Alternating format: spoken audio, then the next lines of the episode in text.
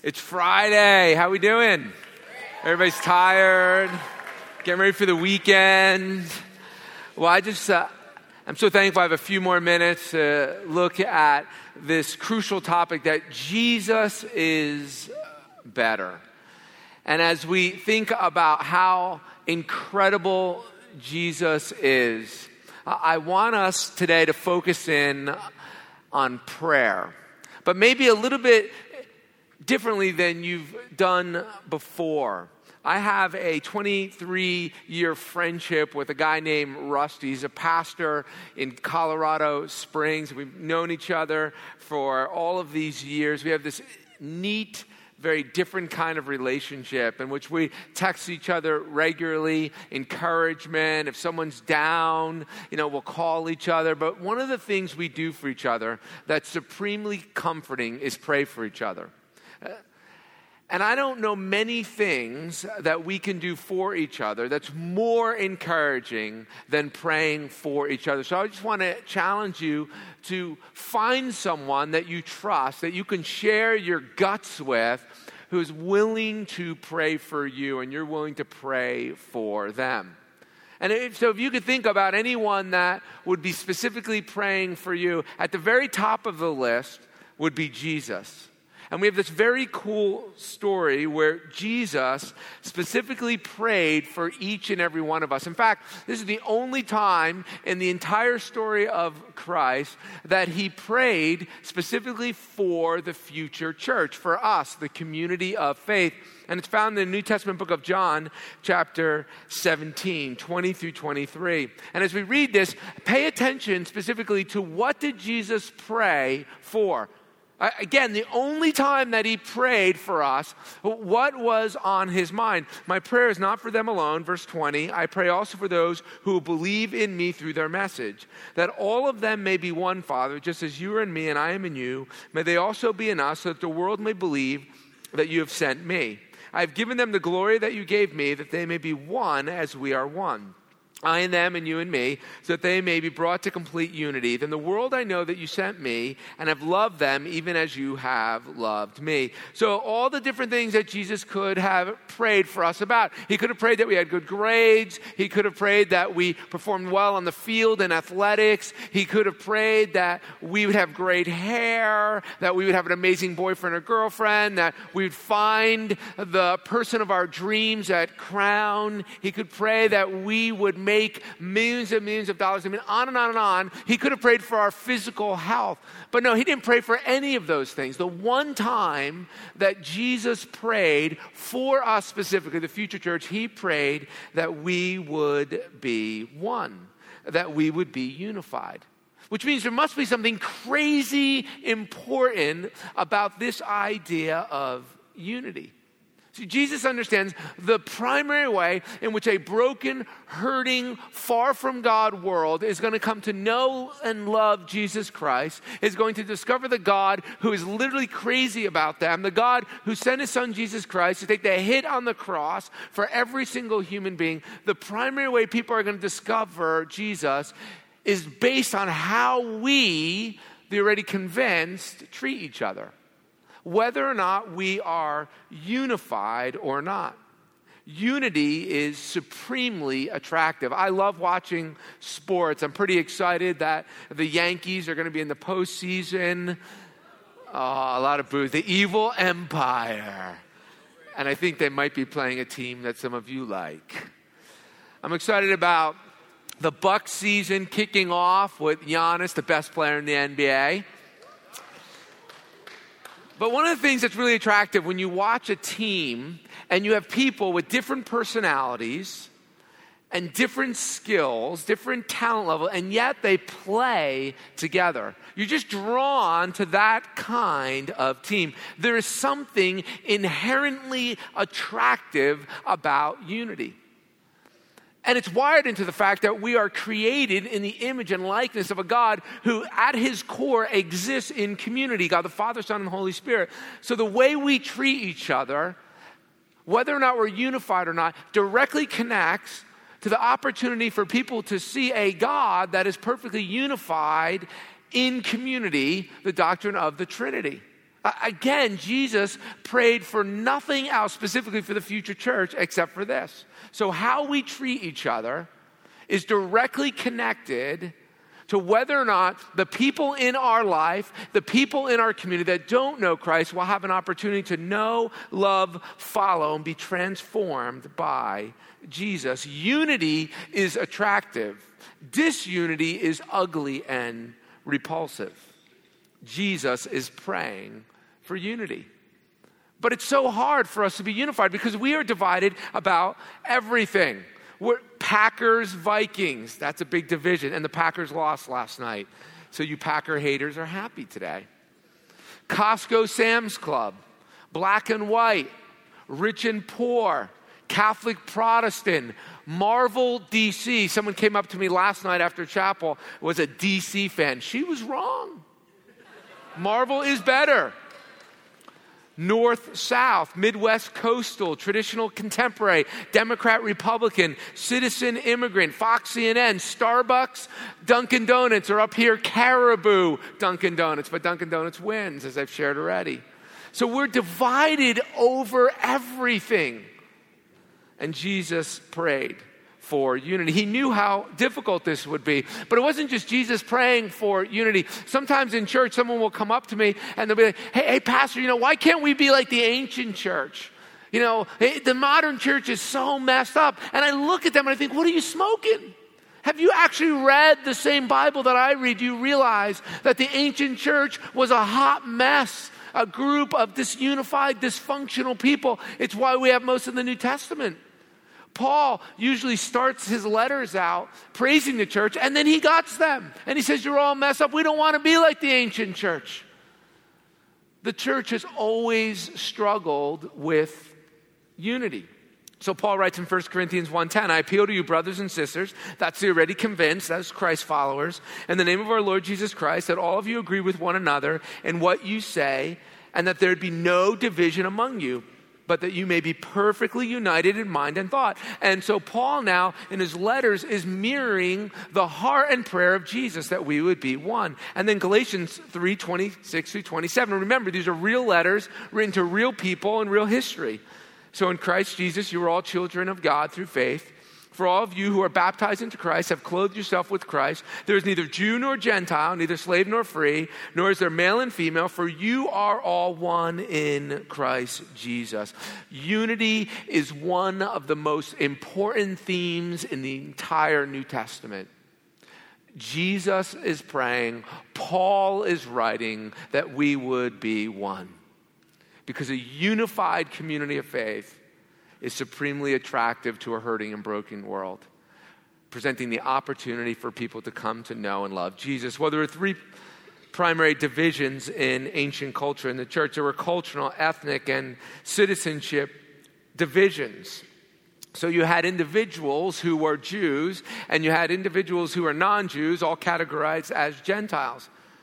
In fact, there's this interesting story in the New Testament where Peter is on a roof and he's praying and he has this vision of all of these animals that he's forbidden by law to eat. But it was more than that.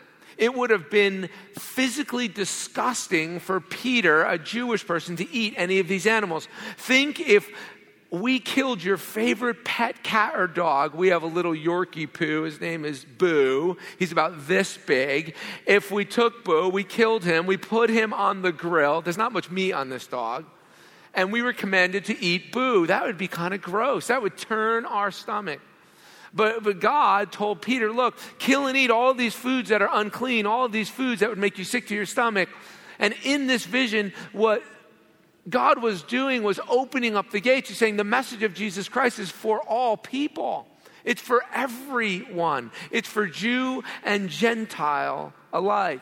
And then God led Peter to go to the house of the occupying army at that time, the Romans, the people that the Jewish people hated to bring the message of Jesus. The second division was positional. There was the have and the have nots, the educated and the uneducated, the rich and the poor. There was really no middle class back in that day. So you had the landowners and you had the slaves.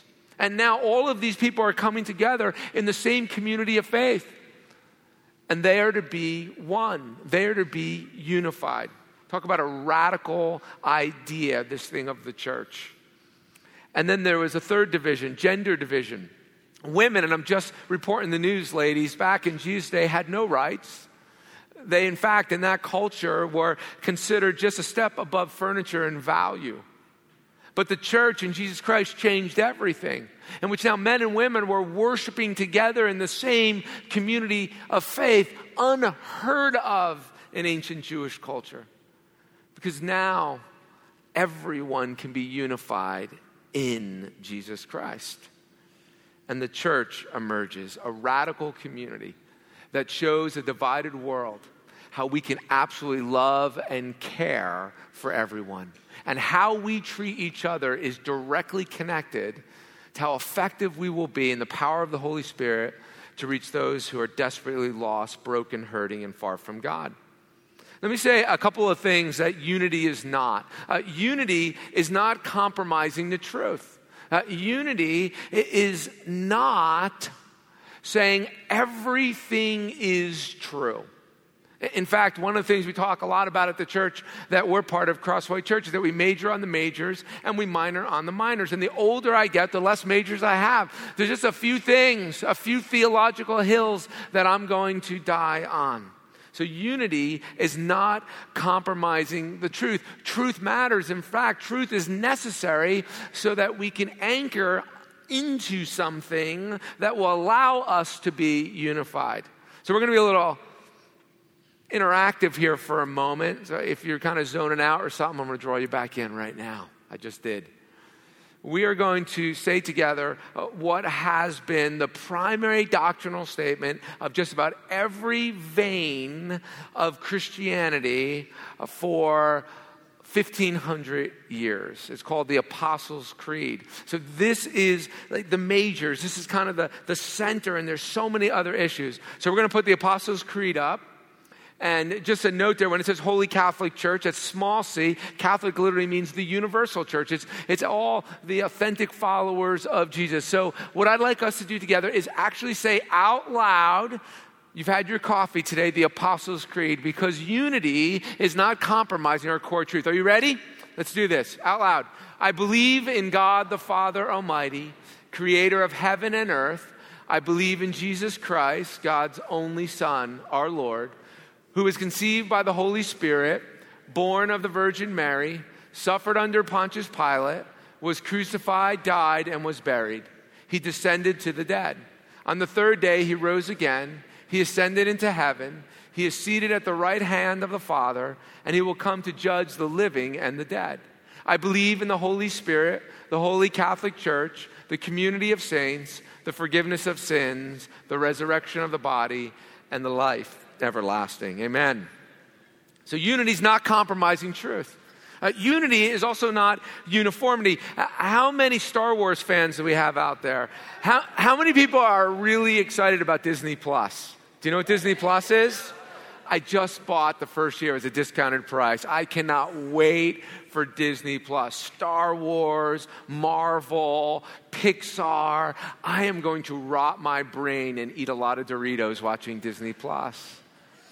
Well, unity is not uniformity. Uh, God is not calling us to all be stormtroopers, to all look the same way, to all act the same way. That is not unity. Unity is that in our distinction, in our differences, we are still anchored on the truth of Jesus Christ. So we don't need to all vote the same, think the same, look the same. We don't need to all have the same likes or have the same music that we listen to. Unity is not uniformity. In fact, think about the first disciples of Jesus Christ. He had 12. Well, one of them was a terrorist. A terrorist was actually part of the original disciples. His name was Simon the Zealot. His idea of getting rid of the Romans would be to walk through a crowd with a knife and stab some of the soldiers. But then there was also Matthew, the tax collector. Matthew worked for the government. And so you have Matthew, who's working for the Romans, for the government, and you have Simon, a terrorist, all together in the original followers of Christ, the disciples. This is why Jesus prayed for unity, and Paul wrote about it because it's so hard to be unified. But unity is not uniformity. If we are going to be unified, uh, we need to understand our bents. We need to recognize that all of us have wired into us a tendency when we come face to face with someone who thinks, acts, looks different than us. We go through some stuff in our premarital counseling program at church from Family Life Ministries and a few other things. And I've taken some of this from marriage counseling and I brought it into this concept of uni- unity because it applies. So I want all of us to uh, identify our default mode, our bent, when it comes to facing someone who disagrees with us. The first one is fight to win. Some of you are fight to win people. And this is I win, you lose. I'm right, you're wrong. You seek to dominate the other person. Personal relationships take second place to the need to triumph. Anyone right there, anyone want to admit that they're a fight to win person? I am. Like, if you disagree with you, I'm going to destroy you.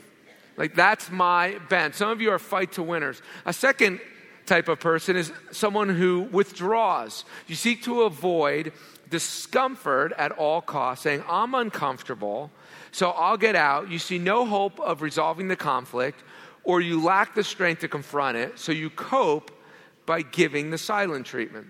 So, uh, is your bent like a withdrawal? when you meet someone that there's a conflict? Do you tend to withdraw from that person, from that situation? Anybody have that bent? We got a few out there, a few honest people. Okay, yield, that's the third one. You assume it's far better to go along with the other person's demands than to risk a confrontation. Rather than start another argument, you say, whatever you want, fine to you, a safe feeling is more important than a close relationship. So you're a yielder. Any yielders out there? You're just like, you kind of yield, and, and maybe it's a combination of yield and withdraw. See, all of us generally fit into one of these three categories. We either yield, we withdraw, or we fight to win when we come in contact with someone who thinks, acts, looks different than us. But the goal, the objective that Jesus is praying for is what we call loving resolve. And this is what loving resolve is. You commit to resolving the conflict by taking steps to carefully and sensitively discuss the issues. Resolving a conflict requires a special attitude, one of humility, of placing the relationship at a higher priority than the conflict itself. You value your relationship more than winning or losing, escaping or feeling comfortable.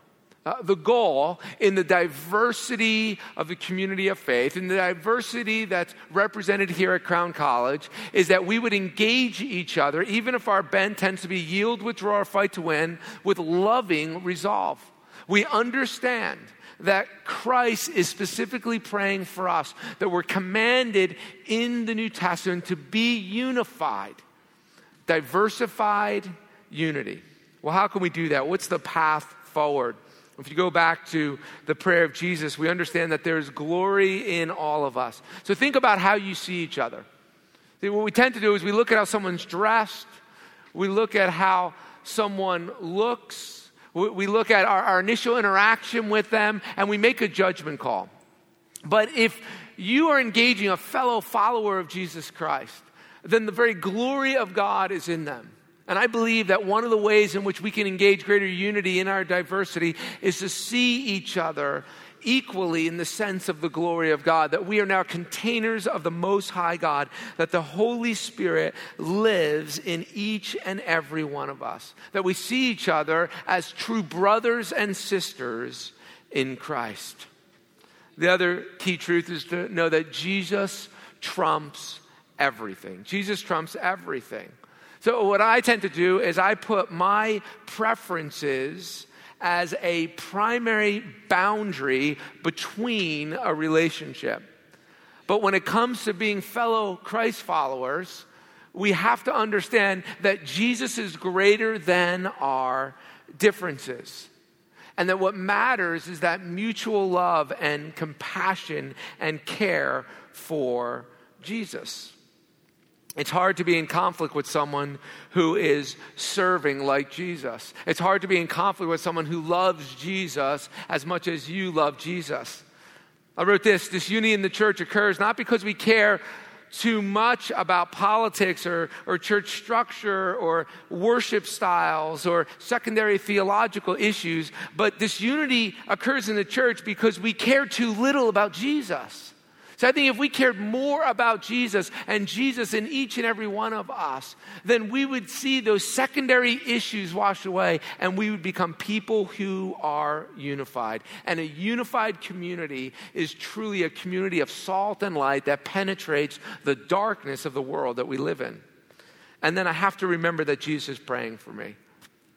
This is so incredibly significant. I'm so thankful that my wife Amy prays regularly for me, and my friend Rusty out in Colorado Springs, and others. One of the cool things about the Deeper Life Conference has been to get to know some of the worship team and the leaders. And before each chapel, we gather around and they've laid hands on me and they've prayed and we've prayed together. And there's such encouragement and power in prayer. But know that Jesus specifically prayed for you. As hard as it is at times to get along with each other, as hard as it is for the community of faith to be unified, Jesus is praying for our unity. And so it is possible. And I want to read that one more time. John 17, 20 through 21. My prayer is not for them alone. So it's not just for the original disciples. I pray also for those who will believe in me through their message, that all of them may be one, Father, just as you are in me and I am in you. May they also be in us, so that the world may believe that you have sent me. You know, there's all different models, all different styles, all different philosophies of being the community of faith, of being the church and most of them are legit. Most of them are necessary because we live in a world that is diverse. But the primary way in which we, as Christ followers, will reach a hurting and broken world is to love each other. It's interesting that Jesus first focuses on this. It's how we care for each other. Often we think about we got to love people who are outside of the church and people far from God, and that is completely true. But if we do that, and I love someone who's outside the community of faith, and then I bring them to the community of faith, and we're fighting with each other, and we're disunified, and we're not forgiving each other, and we're hating each other and we're segregated, then why would they want to be part of that kind of community of faith? And so we have to first love each other and care for each other and be unified together in such a way that then when we go and we love the world and they come to know and follow Jesus Christ, they experience the beauty of what we see in the Godhead, the perfect unity of the Trinity. There's only one thing that Jesus specifically prayed for the future church for, and it's that we would be one. So, do you believe that Jesus is better? Do you, do you believe that Jesus is better than our individual preferences, our hot button issues, our individual style? Do you believe that Jesus is better than the worst thing that has ever happened to you or that you've ever done? Uh, do you believe that Jesus is better. The best way to live, the best way to live is to be full on as a follower of Jesus Christ. And the only way to die is to be in relationship with Him. I pray that over these last couple of days, you take the, the journey from the mind to the heart. That we leave this place changed, knowing that in fact Jesus is better, better than everything. Let's pray. Father God, we love you so much. You're a good and great God. And, Lord, there, there's so much that splits us apart, so much disunity. Uh, there's so many things that press on our minds and, and our hearts, so many things that distract us from you. Lord, all of us, we, we walk around with wounds. I have wounds, I have hurts. And Lord, we, we believe that you're better. But we need to know that. We need to experience that. We need to feel that. So, Holy Spirit, would you blow through this place? Would you blow through these lives?